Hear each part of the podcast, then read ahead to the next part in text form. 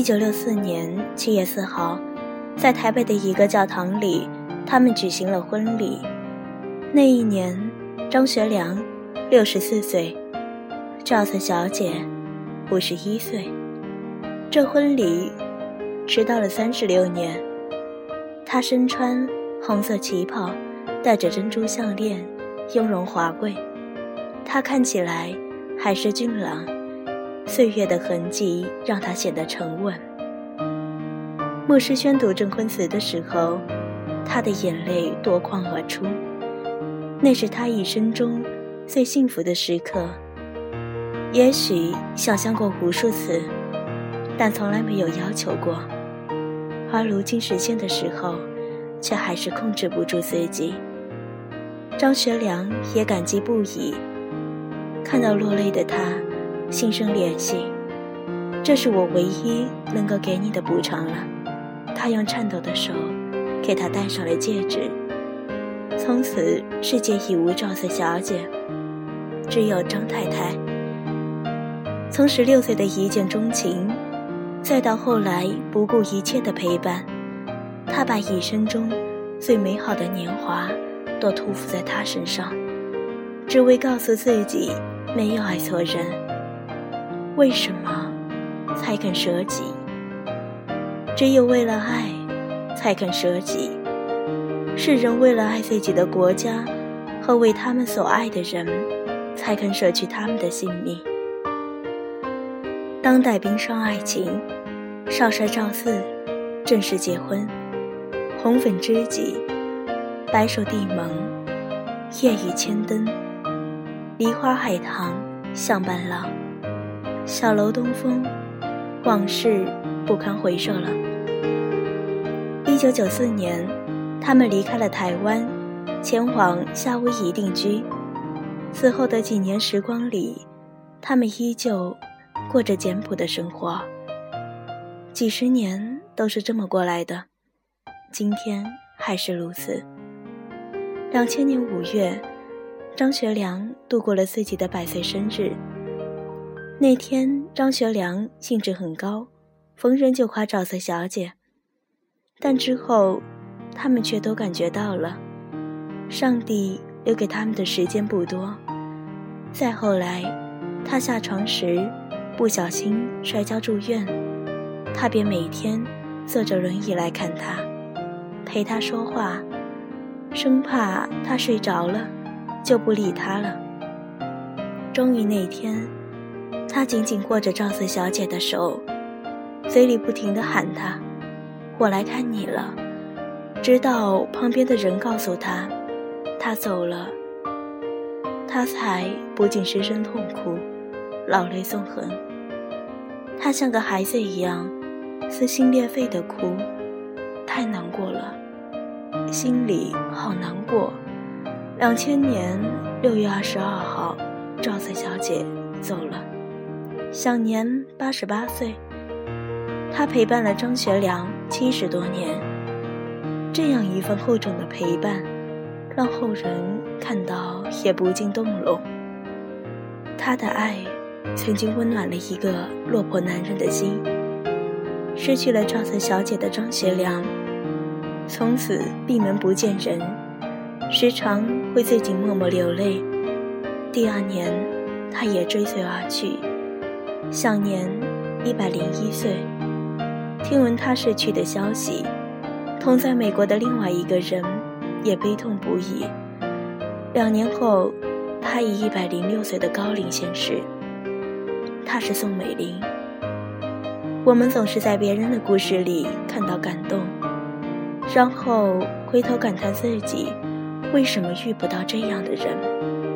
你问问自己，为了一份爱情，你尽力了吗？是不是看到了他的缺点？就烦躁了，是不是？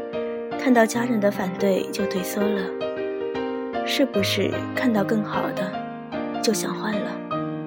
这世间没有一份爱情的容易，总是要面对流言蜚语，总是要面对各种角色，还有不顾一切的付出，才肯换得不离不弃，白头偕老的传说。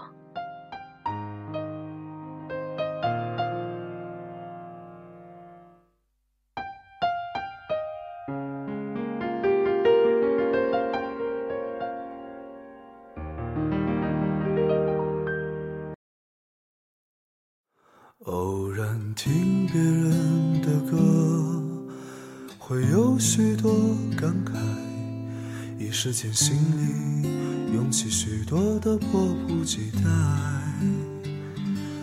平息了连连风尘，才知道那些曾经拥有，却不是爱。握着的手已是昨天，做了没说的事，你是否真的明白？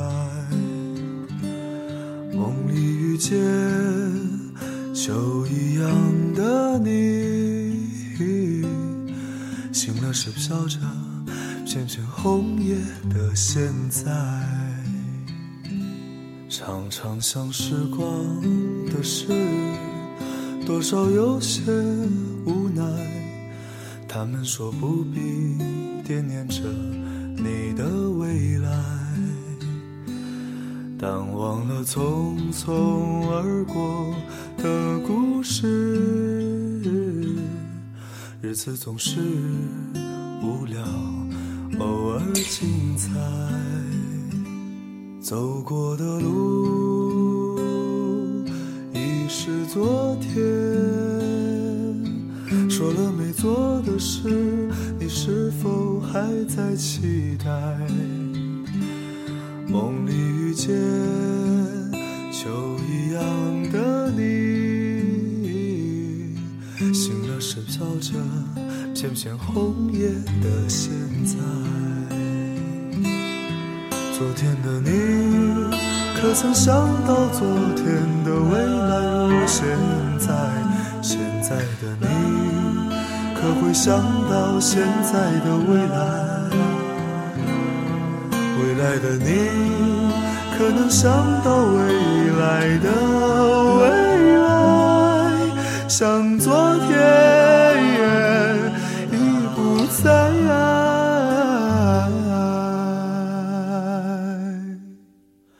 也许那一天，一朵云带给你一点悲哀。也许那时，你会回忆起现在。也许我如那一片红叶，飘进你秋一样美丽的梦来。昨天的你，可曾想到昨天的未来想到现在的未来？未来的你，可能想到未来的未来？像昨天。